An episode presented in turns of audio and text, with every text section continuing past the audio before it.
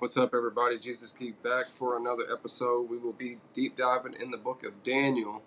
I plan on staying in this one for a little while so we all can see this beautiful, beautiful thing that God is trying to tell us. And I feel I'm going to go ahead and say it. I may or may not think it's Rome. I've had this theory for a long time that it is Rome, but it just may be, it may be not. But first, I want to introduce something that I've learned for a Dr. Walter Kaiser. He is a living legend in the Old Testament, and I have learned through him and following through the Old Testament and scriptures. There's three important moments in messianic prophecy because we're going to deep dive into that too. The promise spoken ahead of time, the historical means by which God kept the promise alive throughout the ages, the fulfillment of the promise there's also different ways of prophecy, not the little p, which you see in charismatics, but a direct prediction, speakers from them speaking directly to the situation long in the future, one target. Or two, the pattern or mirror prophecies, event in short term that looks like what it's going to look like in the future. Right? An example of a direct prophecy is Daniel chapter 7, verse 13, when you see the Son of Man coming on the clouds.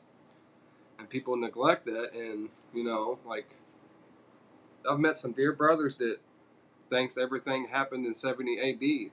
Just like I said, with patterns, that, that this is why people get confused, and maybe with this, all of us can come together and look at it and see what is at hand. We have lost that Maranatha cry of "Come, Jesus, come," and we've replaced it with God loves everybody, that everybody's going to heaven, this person is a good person, this person's going to go to heaven. That is quite the opposite. And if you, anybody who knows Scripture, we know that that is quite the opposite. And it, it's time that we buckle down and get the right overseeing of the Scriptures and let the Scriptures say what the Scriptures say. So let's begin. We are going to start with Daniel chapter 2, verse 36 through 38 right now. let's begin. But first, I want to make something clear. When we look at this, just because the headings say something, nine times out of ten, I mean, it's there, but that's not always what it is saying. The the chapter numbers and all that didn't come until the 1500s. So when we read them, and back then we read them as uh, literally passages, you know, manuscripts wise. So let's begin. This was the dream. Now we will tell its interpretation before the king. You, O king, are the king of kings, to whom the God of heaven has given the, the kingdom, the power, the strength, and the glory. And wherever the sons of man dwell, or the beasts of the field, or the birds of the sky, he has given them into your hand, and has caused you to rule over them all. Listen, you, King Neb, are the head of gold. A lot of people just say it's just Babylon, but they forget to read the context of the scripture. King, kingdom. The Bible sometimes mixes it. You can't have one without the other. You know, next part of the metallic statue we're going to read. The next is the chest, the arms of silver. And after you, after you, let's learn to read grammar, there will arise another kingdom inferior to you, then another. Third kingdom of bronze, which will rule over all the earth. Most commentators and theologians do concur that this is Medo Persia and Greece. And then verse 40. Then there, grammar. It doesn't say Rome. It never mentions Rome in the passage. Just, I want you to follow me, please. Then there will be a fourth kingdom as strong as iron, and, and as much as iron crushes and shatters all things, so like the iron that breaks in pieces, it will crush and break all these pieces.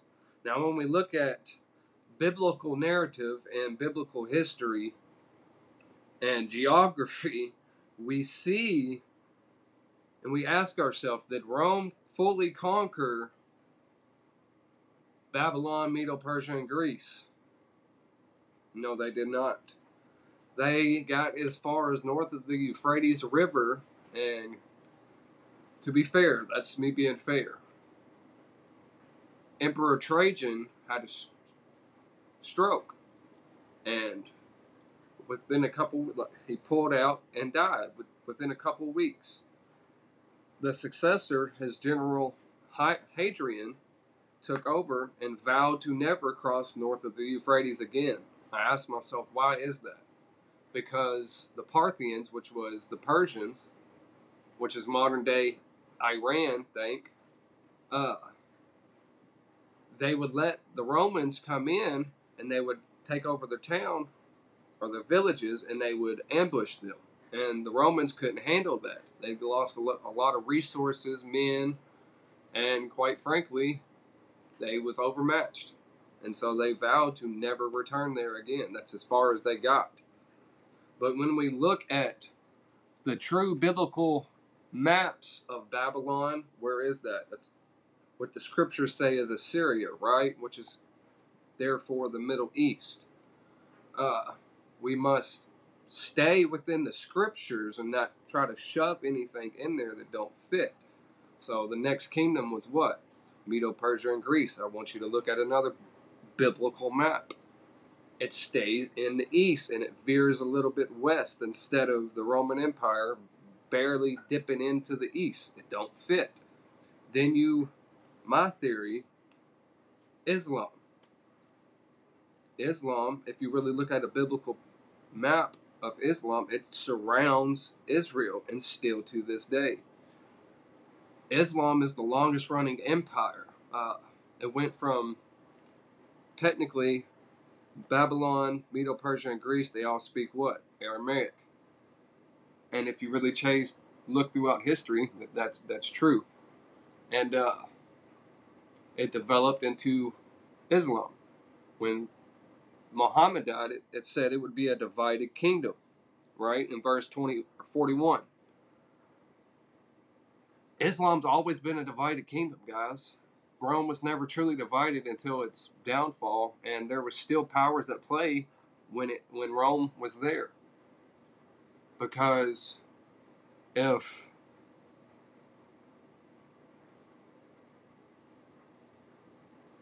Islam started in the fifth century, then therefore they was on the same time frame as the Romans for a good while, and they've always been divided. And when when Muhammad died, people say it should have went to his family, his bloodline, which is modern day Shia Muslims, or his friends and companions, which is modern day Sunni Muslims. I have a lot of Islamic friends that have converted to Christianity, and they have told me some very sad stories, you know, and we're going to go to chapter 7 because that is a twin passage. That's very important.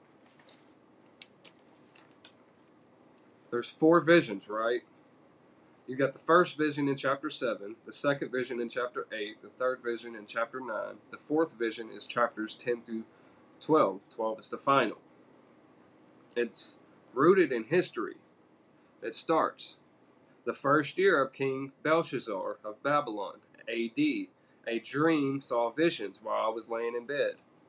Me, if you don't know, a lot of you know, I used to be an addict. I used to do pills, weed, psychedelics. So when I see something like this, that he saw a dream and a vision in his mind laying on his bed, I'm thinking, was it out of body? Was it like like a projection or was it inward? You know, as somebody that has battled drugs in my past, I think about stuff like that, and now my mind just let's get on track. He had a he had a vision and a dream. We have adopted a Greek mindset. The earth is physical, and heavenly realm is spiritual where ghosts and angels live. That is completely unbiblical. That drives me insane. Heaven is both physical and spiritual. Both are physical and spiritual. Angels are not ghosts who take on a physical body because throughout Scripture they go out, eat food, or they walk through a wall and disappear. Whenever the Lord does amazing things, when reality emerges with the spirituality, right? We can agree on that.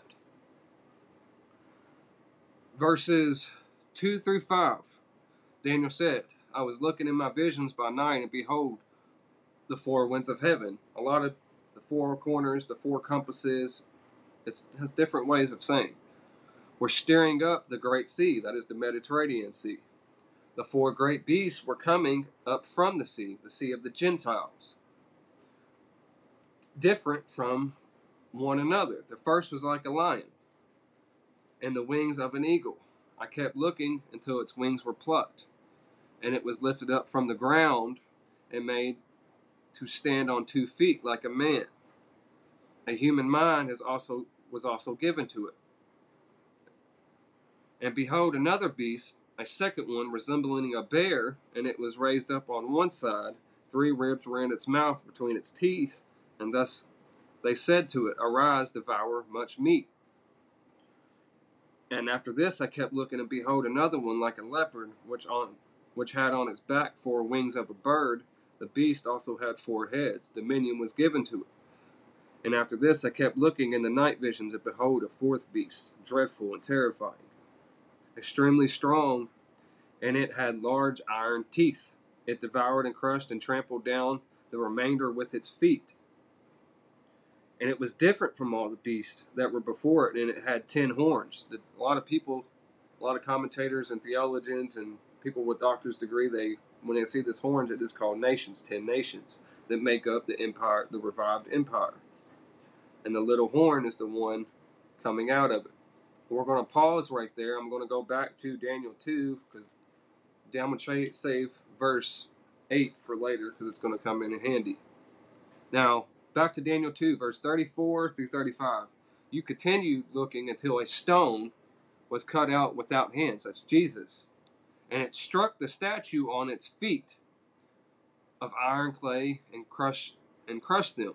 Then the iron, the clay, the bronze, the silver, and the gold, listen, were crushed all at the same time and became like chaff. This is going to crush all at the same time. So when you look at Rome, you're like, how is that going to make Babylon, Medo Persia, and Greece crumble when it has absolutely nothing to do with them? Then if you insert genealogy, history and scripture put Islam there. When that stone crushes Islam, it's going to crush all them countries because Babylon is modern day Iraq. You can't place it anywhere else. Geography is very important. Speaking of genealogy, we're going to go to Genesis chapter 3, verse 15. One of the biggest, actually, if not the biggest passage in this Bible. Literally, this is the mother of all messianic promises. And more than every beast of the field, on your belly you will go, and dust you will eat all the days of your life. Listen, and I will put enmity between you and the woman. We know who the woman is, that's Israel. Between your seed and her seed. In ESV, I'm pretty sure it says gene- genealogy or uh, something like that. It's bloodlines. Listen, he shall bruise you on the head, he shall crush you, and you shall bruise him on the heel. That's when Christ got resurrected or crucified. This is literally very important, guys. Now you're going to keep following that same enmity and the same seeds. Let's go to Genesis chapter 10. ESV it says nations descended from Noah. I'm going to read from the NASB. Now these are the records of the generations of Shem, Ham, and Japheth, the sons of Noah, and the sons born to them after the flood. The sons of Japheth were Gomer and Magog, Medea, Javan, Tubal, and Meshech, and Tiras. The sons of Gomer, look at the last one, Togarmah. This is going to play a key. The sons of Javan were Tarshish. Verse 5 from the lands, or from these, the coastlands of the nations were separated into their lands, every one according to his language, according to their families, and to their nations. The sons of Ham were Cush, and Mizraim and Put and Canaan. And uh, pretty sure in NA or ESV it says Cush too, but it also says Ethiopia. That is today Sudan. Put today is modern day Libya. We know where Egypt is.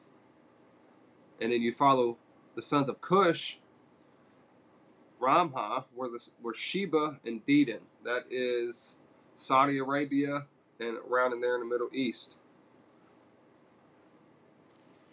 We're going to go to Numbers 24.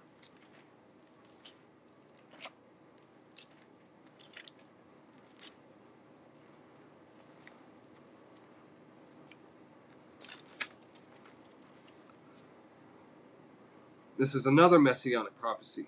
A lot of theologians believe that this is a messianic prophecy. And we're going to read that.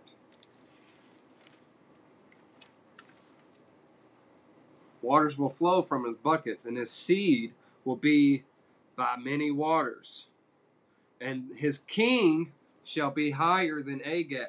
Now, newsflash, folk, folks. If you look in the six original manuscripts, most scholars believe it is to be Gog. This is here is the first mention of the title of the Antichrist. This is a title. You can check the Aquila, the Symmachus, the Septuagint, which was 200 BC, the Samaritan Pentateuch, the Dead Sea Scrolls, which is huge that we literally live off of, the Dead Sea Scrolls, and the Theodosius.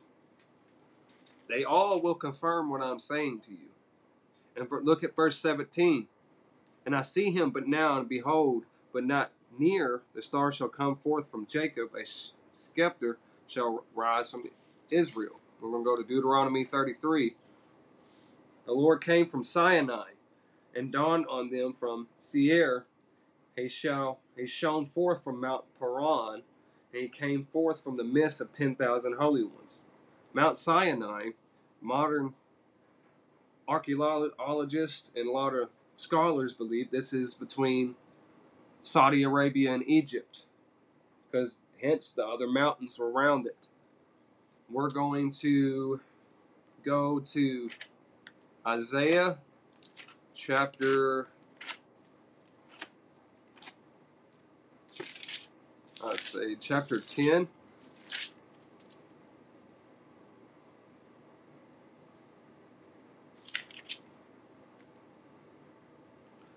Assyria is God's instrument. Woe to those who enact evil statutes, and to those who constantly record unjust decisions, so as to deprive the needy of justice, the rob and rob the poor of my people of their rights, so that widows may be their spoil, and that they may plunder the orphans.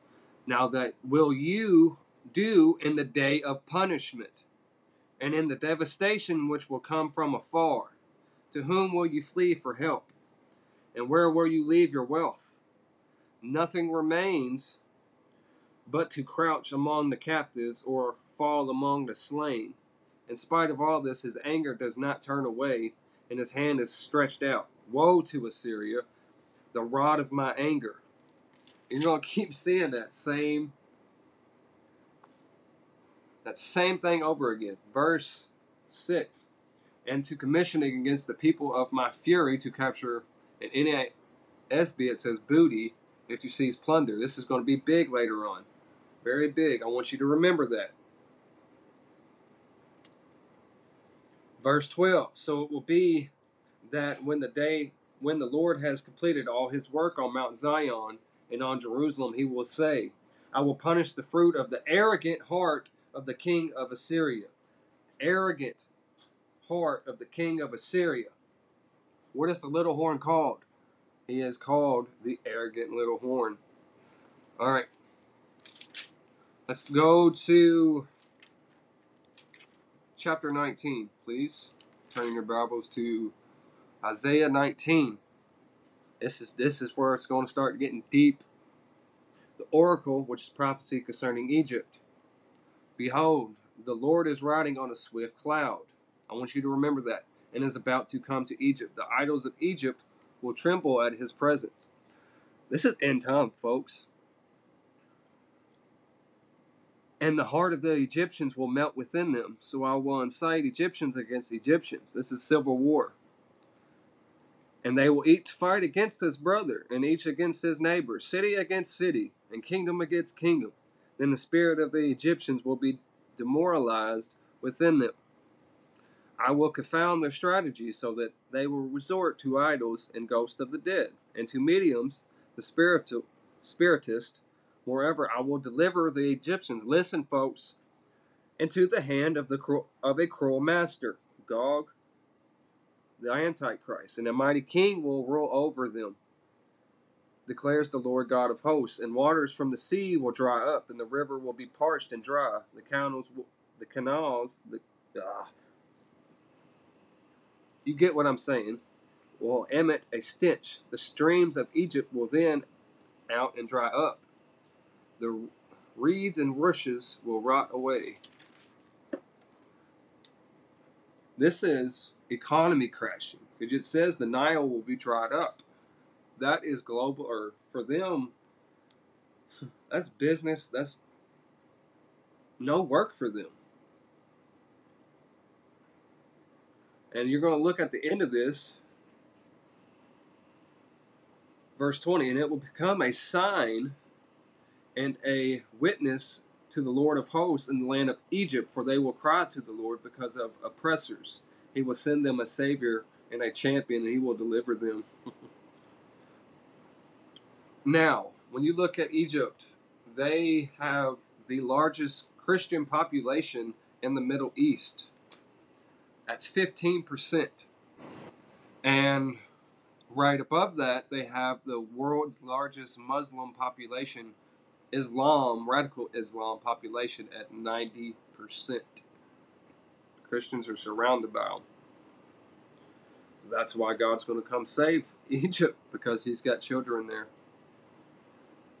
Verse 23 In that day, you're going to keep seeing that. In that day, there will be a highway from Egypt to Assyria, and the Assyrians will come into Egypt, and Egypt, Egypt, Egyptians into Assyria, and the Egyptians will worship with the Assyrians. The Assyrians are Middle Eastern, nowhere else. In that day, Israel will be the third party with Egypt and Assyria, a blessing in the midst of the earth. Now we're going to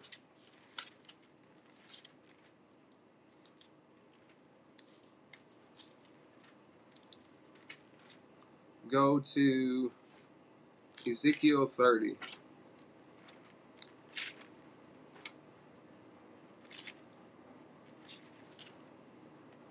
And the word of the Lord came to me again, saying, Son of man, prophesy and say, Thus says the Lord God. Well, Allah is for the day, for the day is near. Even the day of the Lord is near. It will be a day of clouds, a time of doom for the nations, a sword will come upon Egypt, and anguish will be in Ethiopia. That is Cush, folks. When the slain fall in Egypt, they take away her wealth, her foundations are torn down. What did it say back in Isaiah 19? Verse 5 Ethiopia, Put, Lud, all Arabia, Libya, and the people of the land that is in league will fall with them by the sword. I want you to go back in Daniel, Daniel chapter 7, where I said we would leave, I would hold on for now. Daniel chapter 7, verse 8. While I was contemplating the horns, behold, another horn, a little one came up among them, and three of the first horns were pulled out by the roots before it. And behold, this horn possessed eyes like the eyes of a man, and a mouth uttering great boasts, speaking arrogantly, right? The arrogant Assyrian. Now, this is nuts, folks. I'm telling you. What did I say? When Egypt falls, anguish will be in Ethiopia, which is Cush. Hmm. Ethiopia, Put, Lud, which is Put is Libya, North Africa. All what? All Islamic. They will submit. Because I want you No, we're going to keep reading right now. Verse 9 And the Ancient of Days took a seat. His vesture was like white snow, and the hair of his head like pure wool. Then his, his throne was ablaze with flames, and the wheels were a burning fire. A fire, a river of fire was flowing and coming out from before them. Thousands upon thousands were attending him. That's nuts. And myriads upon myriads were standing before him. The court set and the books were opened. Listen, verse 11. Then I kept looking because of the sound of the boastful words which the horn was speaking. I kept looking until the beast was slain, and his body was destroyed and given to the burning fire. As for the rest of the beasts, their dominion was taken away, but an extension of life was granted to them for an appointed period of time, a little while. Just a little while. Now, verse verse 22 in Daniel 7, the vision reinterpreted. Until the Ancient of Days came, which we just talked about, and judgment was passed in favor of the saints of the highest one. That is what we are. This is, I love my brothers who are pre tribulation, but we are the saints of the highest one. We are going to have to face this. We are going to have to suffer. You know why? Because once we. God is trying to shake the roots of this earth, guys. And He's trying to get us to be obedient and to look on His face for His coming while He is here. Because He won't be here for much longer, right? And we keep arguing about theology, this and that. We have all been wrong. Listen, until the Ancient of Days judgment has passed in favor of the saints of the highest one, and the time arrived when the saints took possession of the kingdom. Thus says the Lord The fourth beast will be a fourth kingdom on earth, and it will be different from all the other kingdoms, and it will devour the whole earth. Islam, if you look at how many Islams are in the world and all in our countries, they have us outnumbered. Look at the, the, the statistics, folks. There is no Romans today. When Rome took over something, they didn't destroy it utterly. When the temple burnt down, when Titus, when they set the city on fire, when they set Rome on fire, when Titus was woken up, he wasn't mad. He was trying to put it out. What kills me the Romans paved roads so you can bring them taxes so they can get rich. That's all. I'm sorry. You're trying to shove it in there and it's not fitting with Scripture. And then you add Islam, they devoured everything, folks, and they still are doing it. The beast who is, who was, or who was, is now, and is to come, right? Because that was future tense. Islam ran for goodness over night almost 2,000 years, and it's still going. But it got clipped in 1923 by, by Mustafa Kemal Ataturk. Look it up, folks. He abolished the Ottoman Empire, which originated from Muhammad, a false prophet, the false prophet of all false prophets. What's funny is how our Jesus is their Antichrist, and they're going to be fighting against the the Jews and the Christians at the Battle of Armageddon, and y'all don't see it. That's what's weird to me. Listen, as for the ten horns out of this ten, out of this kingdom, ten kings will arise, and another will arise after them, and he now it's zooming in on a person will be different from the previous ones, and will subdue three kings. What did we just see in Isaiah 19 and Ezekiel 30. Hmm. Right? Now, when we look in Daniel chapter 8, the ram and the goat, right?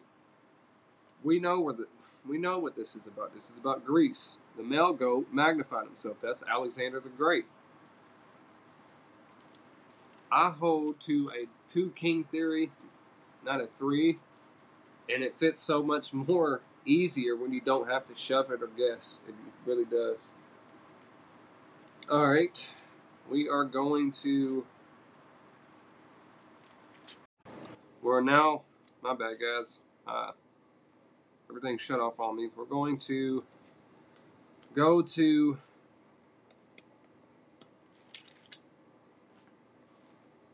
Daniel 11, verse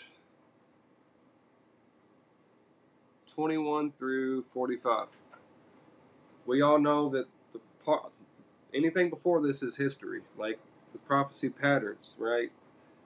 But a lot of many scholars and commentaries and theologians believe that verses 21 through 45 is actually the Antichrist, that Antiochus Epiphanes was a foreshadow of him.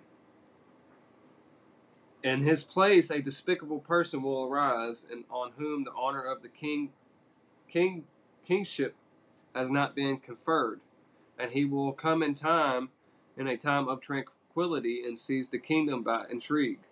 The overflowing forces will be flooded away before him and, and shattered, and also the prince of the covenant. After an alliance is made with him, he will practice deception, and he will go up and gain power with a small force of people. We already know who that is. In a time of tranquility, he will enter the richest part of the realm and he will accomplish what his fathers never did, nor his ancestors.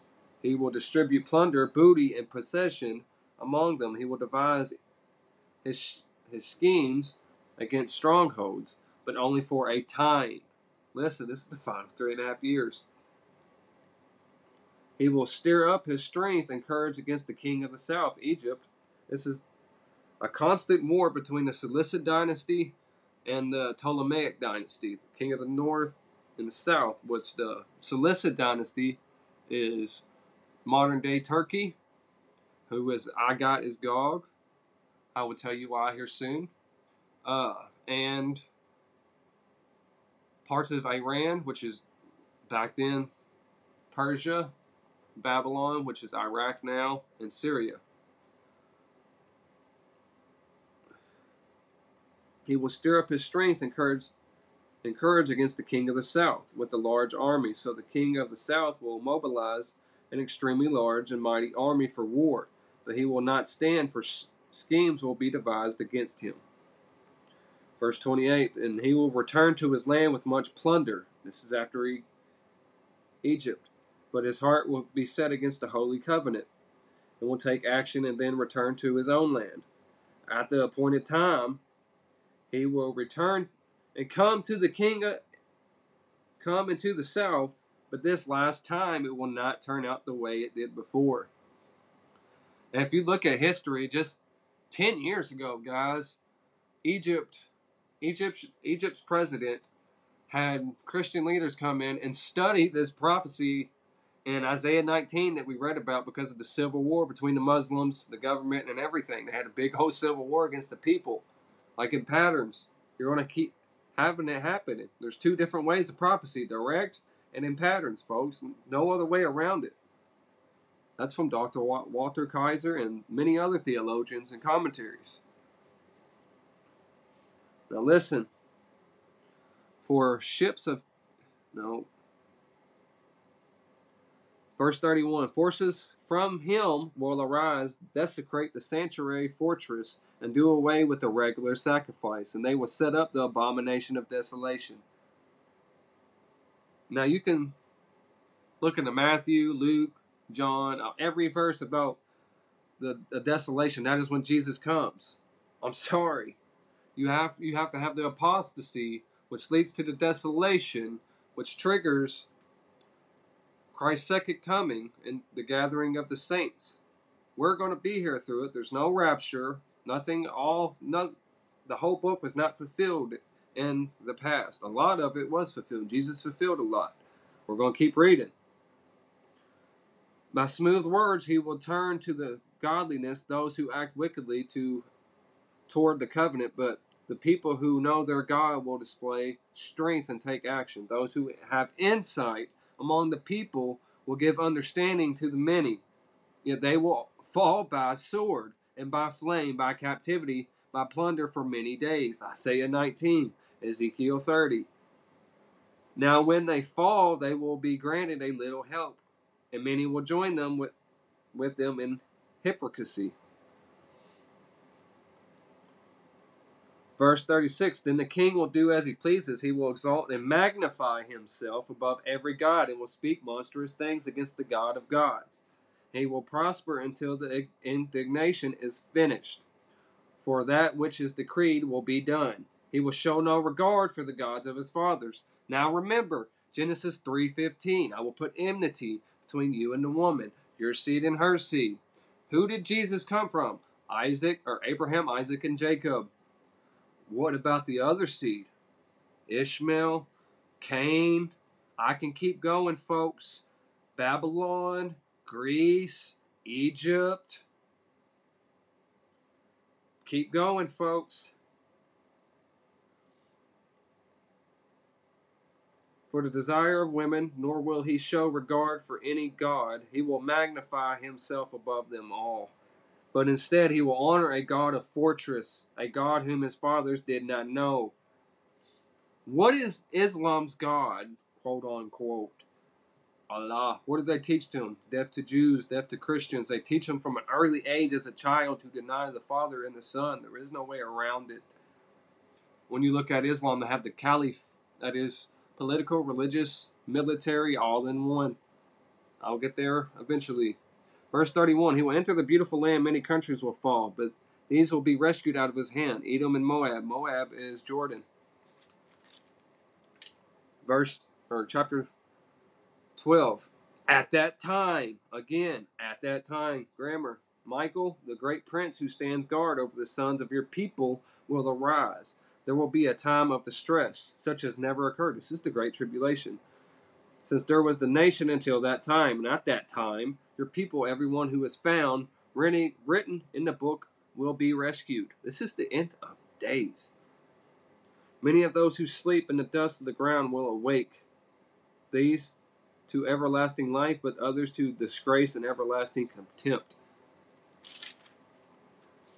verse 4 But as for you, Daniel, conceal these words and seal that seal up the book until the end of time. Many will go back and forth studying this, and knowledge will increase. Verse 7 I heard the man dressed in linen who was above the waters of the river as he was raised his right hand and his left toward heaven, and swore by him whose lives forever, who lives forever, that it will be for a time, a time, a for a time, times, and time and a half. That's three and a half years.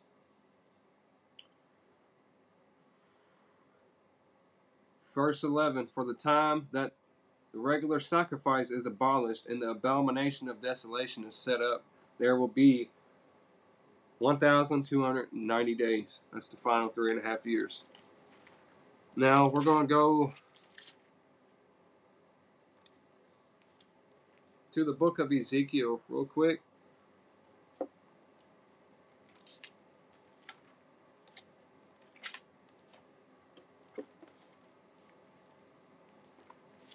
Ezekiel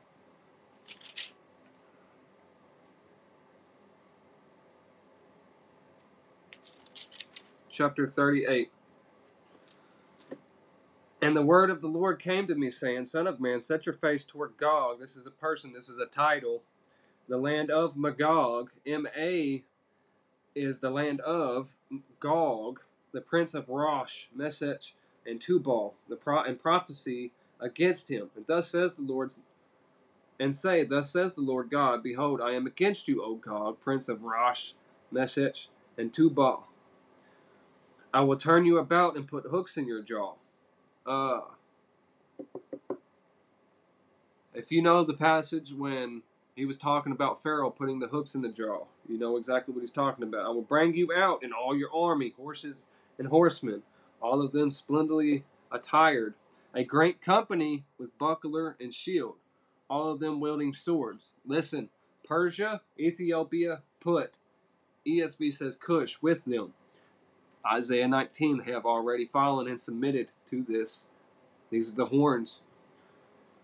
And all of them with shield, shield and helmet. Gomer, which is part of Turkey, with all its troops. Togarmah, which is like a western Turkey Iran, stuff like that, with the remote parts of the north, with all its troops, many people with you. Verse 8 After many days you will be summoned in the latter years. You will come into the land that is restored. When did Israel get restored in the past, folks? I don't see no rapture here either. From the sword, Luke 21, you all die by sword and be taken prisoners and captives until the time of the Gentiles are fulfilled. People people forget about that. We're in the Gentile gap. Zechariah 13, 8 says, When the shepherd gets struck, the sheep will scatter. Jesus died when? What happened in 70 AD? They got scattered. Whose inhabitants have been gathered from many nations to the mountains of what? Israel. It's showing Israel is a nation. When did Israel become a nation again? 1948, and in Jerusalem, the battle was a six, six day battle, but won on the seventh day in 1967, which had been a continual waste. It was been known as Palestine for 1900 years but its people were brought out from the nations and they were all living securely. This don't mean safe and in heaven, folks. This means they got walls up now. They got an army that is people are reluctant to mess with them. They got an economy. Grammar.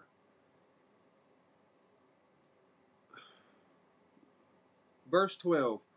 To capture spoil and to seize plunder. Wonder where we learned that from. To turn your head hand against the waste places which are now inhabited, and against the people who are gathered from the nations who have acquired cattle and goods, who live at the center of the world. Israel. Sheba and Dedan, this is Saudi Arabia, the Arabian Peninsula, the Mediterranean powers, nobody else, with all its villages, will say to you, Have you come to capture spoil?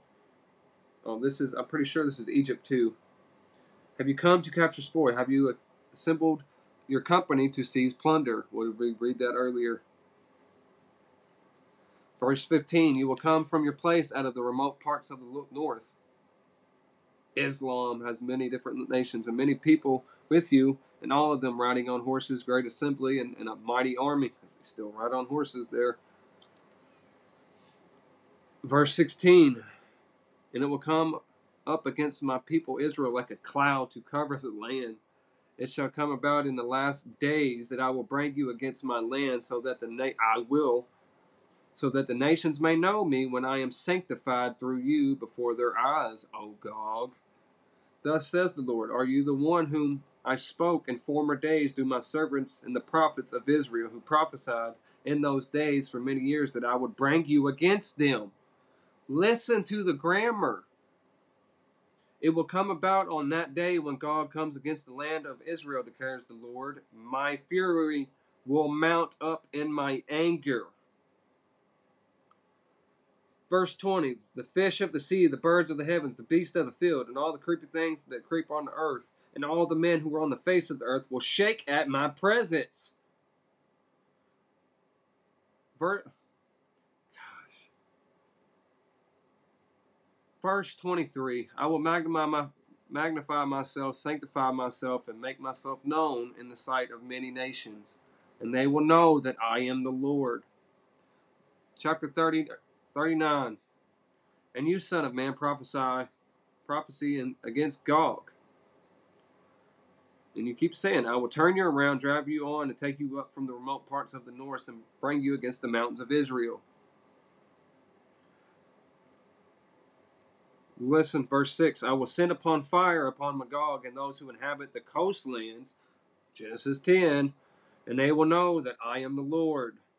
My holy name I will make known in the midst of my people Israel, and I will not let my holy name be profound anymore. And the nations will know that I am the Lord, the, the Lord, the Holy One in Israel. This is the second coming. Behold, it is coming, and it shall be done, declares the Lord. That is the day of which I have spoken. No. Verse 11 On that day I will give Gog a burial ground. There in Israel, the valley of those who pass by the east of the sea, it will block off those who would pass by, so they will bury Gog. Verse 18 You will eat the flesh of mighty actually, verse 17 and 18. As for you, son of man, thus says the Lord, speak to every kind of bird and to beast of the field, and assemble and come, gather from every side to my sacrifice, which I am going to sacrifice for you as a great sacrifice in the mountains of Israel, that you may eat the flesh and drink blood. You will eat the flesh of mighty men and drink the blood of the princes of the earth, and as though they were rams, lambs, goats, and bulls. That's nuts. I want you to look in Revelation chapter 19, verse 7 through 21. Then I saw an angel standing in the sun, and he cried out with a loud voice, saying to all the birds which fly in, in mid heaven, Come assemble for the great supper of the supper of God, so that you may eat the flesh of kings, and the flesh of commanders, and the flesh of mighty men, and the flesh of horses, and those who sat on them, and the flesh of all men, both free men and slaves, small and great. Verse 19 I saw the beasts and the kings of the earth and the armies assembled to make war against him who sat on the horse and against his army. Verse 20 And the beast was seized with the him and the false prophet who performed the signs in his presence. Think of Exodus when you want to look at that. By which he deceived all those who had received the mark of the beast and those who worshiped his image. Worship his image. Look in Daniel chapter 3 what Daniel or King Nebuchadnezzar wanted people to do. These two were thrown alive in the lake of fire a resting place. Goodness.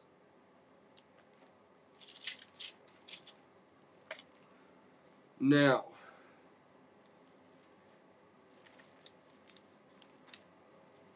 if you look back, we're going to go Revelation 13. Actually, Revelation 2. Seven churches. Where is the Asia Minor at? It's Turkey. It's where Gog is. It's Gog, from Magog, Meshech, Tubal, that's Turkey, modern day Turkey. Because in 1923, when the Ottoman Empire was abolished, it got turned into Turkey. And at the goodness, man, there's your fatal head wound. So when John is having these visions and he's sitting on Patmos, where's Patmos? Part of Turkey too. So he's looking, he's looking at where Gog is going to be at the land of Magog. I find it funny. I just I find it awesome. We're to look at chapter 13. And the dragon stood on the sand of the, of the seashore. Then I saw a beast coming up out of the sea, having ten horns, ten nations, and seven heads, and on his horns were ten diadems on his head, were blasphemous names. And which I saw was like a leopard, and his feet were like those of a bear, and his mouth like the mouth of a lion, and the dragon gave his power and his throne and great authority. Look back in Revelation 2, Pergamum. Where's Pergamum at? That's right, it's Turkey. Where's Ephesus, Smyrna, Turkey. I know where you dwell, where Satan's throne is, and you hold fast my name and did not deny my faith. The teaching of Balaam. And then you read the synagogues of Satan. All right? I saw one of his heads as if it had been slain. His fatal head wound was healed. That's a revived empire being revived. And the whole earth was amazed and followed after the beast. They worshipped the dragon because he gave his authority to the beast, and they worshipped the beast, saying, Who is like the beast who is able to wage war? Have you not seen how Islam comes through and lays waste to everything? Turkey is a top five power in the military, folks. Iran is a very powerful. But if you combined all of them, Egypt, Kush, Put Libya, Sudan, Iran, Babylon, I mean Iraq, Turkey, Syria. We are in some trouble, folks. You think ISIS was bad? They're going they're going to make ISIS seem like a saint. There was given him a mouth speaking arrogant words and the blasphemies and authority to act over 42 months. And was given to him. And he opened up his mouth in blaspheming against God, to blaspheming his name and his tabernacle, that is, those who dwell in heaven. And it was also given to him to make war with the saints, the church. There is no rapture, folks. The whole world is going to see us lay down our lives for Jesus in obedience You know why? Because that imdu- produces wisdom. That's going to bring so many people to faith, folks. You do not see it. All those who dwell on the earth will worship him. Every, if anyone has an ear, let him hear. If anyone is destined for captivity, captivity he goes. If anyone kills with the sword, if anyone kills with the sword, with the sword he must be killed. There is perseverance and the faith of the saints.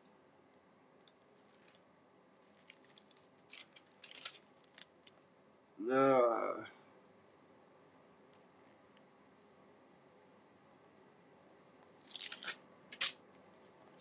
we are going to look in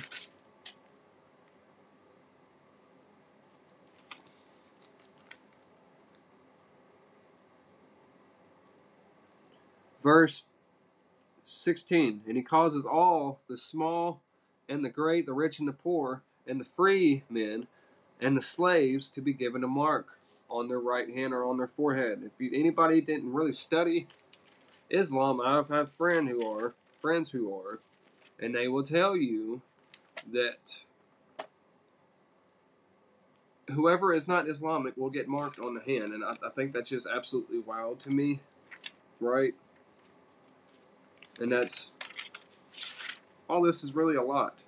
You know, I plan to go more in depth over each chapter. I wanted to do an overview so you can see it from the perspective. So when we get done with this, we can deep dive into it, folks. I'm excited. I really am. I want all of us to get a real grasp of what the scriptures is saying, folks. You know, people, charismatics, they blow prophecy out, and it's not even like that. If you study what the prophets are saying, they're pointing a whole different picture to what man has trained us to say. The Pharisees, the reason they didn't know Jesus because they was relying on what? Man's ways, man's doctrine. You know what I'm saying? Being taught man ways instead of letting the book teach them. Grammar, folks. You got to think about the grammar. You got to understand prophecy, real prophecy, big P, not the little p that don't exist. Uh, and see that there is a direct message from the speaker in, in the past to the direct person in the future, or it's in patterns, partially fulfilled, constantly being fulfilled. And you look at the war from the Seleucid and the South, it's still going on. You look at what's going on in, in the Middle East, it's very terrifying. You have famine, war, or famine because of the war. You got these weird. We've did. I'm gonna go ahead and say it. We've had some weird, strange weather here lately. I'm not saying it's now. We will never know. But Jesus says in Matthew 24, these things in those days, when they all started happening at the same time, that's when you need to start paying attention. And I think it's time we have that Maranatha cry of come, Jesus, come. Instead of being out in left field when stuff starts happening. Because I love each and every one of you, and I think we should look at this with a full heart and humility and an open mind. And let the scriptures say what the scriptures say. Now I will be back with Daniel I'm going to do chapter 2 and chapter 7 together because they are parallel passages. Thank you, everybody. Have a beautiful day.